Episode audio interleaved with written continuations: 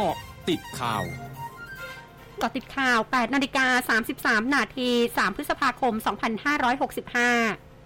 ผลเอกประยุทธ์จันโอชานายกรัฐมนตรีและรัฐมนตรีว่าการกระทรวงกลาโหม เป็นประธานการประชุมคณะรัฐมนตรี โดยจะมีการรับทราบรายงานการเปิดประเทศที่มีการผ่อนคลายมาตรการการเดินทางเข้าประเทศตั้งแต่วันที่ 1 พฤษภาคมที่ผ่านมา ที่ไม่ต้องมีการตรวจหาเชื้อโควิด -19 ก่อนการเดินทางเข้าประเทศ หรือเดินทางมาถึงไทยแล้ว โดยให้มีการแสดงหลักฐานการรับวัคซีนครบโดส ก็สามารถที่จะเดินทางเข้าประเทศได้ นอกจากนี้ยังต้องติดตามการหารือถึงการแก้ปัญหาราคาน้ำมันแพง หลังจากปรับเพดานการตรึงราคาน้ำมันดีเซลใหม่ และการหาแนวทางช่วยลดค่าครองชีพให้กับประชาชนที่ได้รับผลกระทบ ขณะที่สภาพัฒนาการเศรษฐกิจและสังคมแห่งชาติเสนอร่างแผนพัฒนาเศรษฐกิจและสังคมแห่งชาติฉบับที่ 13 กระทรวงมหาดไทยเสนอร่างพระราชบัญญัติว่าด้วยการเวรคืนและการได้มาซึ่งอสังหาริมทรัพย์ และกระทรวงทรัพยากรธรรมชาติและสิ่งแวดล้อม เสนอขอความเห็นชอบแผนการบริหารจัดการประมงทะเลของประเทศไทย พุทธศักราช 2563 ถึง 2565กรมอุตุนิยมวิทยารายงานบริเวณความกดอากาศสูง หรือมวลอากาศเย็นกำลังปานกลางจากประเทศจีนได้แผ่ลงมาปกคลุมประเทศไทยตอนบนและทะเลจีนใต้ ลักษณะเช่นนี้ทำให้ประเทศไทยตอนบนมีฝนลดลงกับมีลมแรง และอุณหภูมิลดลง ในขณะที่หย่อมความกดอากาศต่ำปกคลุมบริเวณอ่าวไทยตอนบนทำให้ภาคใต้มีฝนเพิ่มมากขึ้น กับมีฝนตกหนักบางแห่ง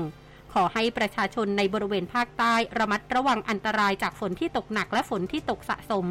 และเกษตรกรควรเตรียมการป้องกันและระวังความเสียหายที่จะเกิดต่อผลผลิตทางการเกษตรไว้ด้วยขณะที่กรุงเทพมหานครและปริมณฑลมีเมฆเป็นส่วนมากกับมีลมแรง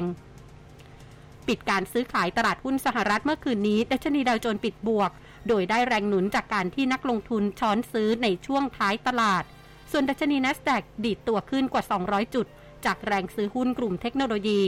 ขณะที่นักลงทุนจับตาผลการประชุมของธนาคารกลางสหรัฐหรือเฟดซึ่งจะมีการถแถลงในวันพุธนี้ตามเวลาสหรัฐโดยดัชนีดาวโจนส์ปิดที่ 33,061.50 จุด เพิ่มขึ้น 84.29 จุด ดัชนี S&P ปิดที่ 4,155.38 จุด เพิ่มขึ้น 23.45 จุด และดัชนี NASDAQ ปิดที่ 12,536.02 จุด เพิ่มขึ้น 201.38 จุด ช่วงนี้ไปเกาะติดเลือกตั้งผู้ว่ากทมค่ะ m c o t เจาะลึกเลือกตั้งผู้ว่ากทม นายสมหวังชัยประกายวันผู้อำนวยการเขตตลิ่งชันกำชับเจ้าหน้าที่ผู้ปฏิบัติงานเลือกตั้งผู้ว่ากทมและสกปฏิบัติหน้าที่ตามที่กฎหมายกำหนดด้วยความรอบคอบ และวางตัวเป็นกลาง เพื่อให้การเลือกตั้งในวันที่ 22 พฤษภาคมนี้เป็นไปด้วยความถูกต้อง ครบถ้วนและโปร่งใส รวมทั้งจัดเตรียมสถานที่เลือกตั้ง และมาตรการป้องกันการแพร่ระบาดของโรคโควิด -19 อย่างเคร่งครัดช่วงหน้าคืบหน้าข่าวอาเซียนค่ะ ร้อยจุดห้าคืบหน้าอาเซียน สำนักควบคุมและป้องกันโรคเกาหลีใต้รายงานวันนี้มีผู้ติดเชื้อไวรัสโควิด -19 รายใหม่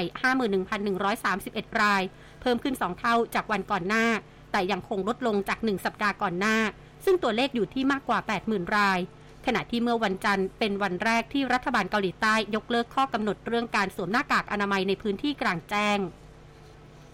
สายการบินควนตัสของออสเตรเลียประกาศจะเริ่มให้บริการเที่ยวบินตรงจากเมืองซิดนีย์ของออสเตรเลียไปกรุงลอนดอนของอังกฤษ ตั้งแต่ปลายปี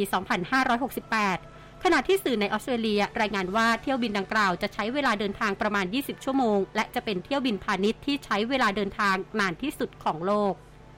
ทั้งหมดคือเกาะติดข่าวในช่วงนี้ไพลัญญางานสถินรายงานค่ะ